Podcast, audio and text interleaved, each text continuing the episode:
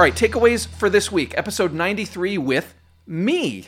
Let me recap those five mistakes that make your email newsletter unreadable. Mistake number one the content is too selfish, it's too promotional, too much marketing.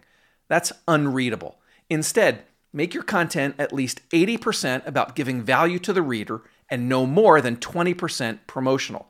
You heard me share some ideas for the kinds of content that give value to readers. Things like advice for buyers and sellers, market stats, community news, and more.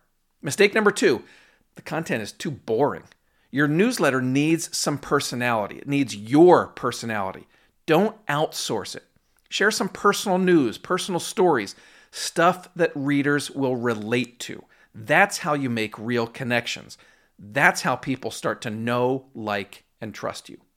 Mistake number three the newsletter has too many calls to action. What I mean here is that the valuable content should be in the newsletter itself. I shouldn't need to constantly click through to your blog or website to get those three tips for staging my home on a budget. Mistake number four your newsletter's design makes it hard to read. For starters, it has to look good on phones. Beyond that, you want to have a consistent structure each time. And remember, many people are going to scan and scroll, so make sure they can easily find the valuable content. And then mistake number five, you're not testing and experimenting. Try out different types of subject lines. Test how much engagement you get on different types of content.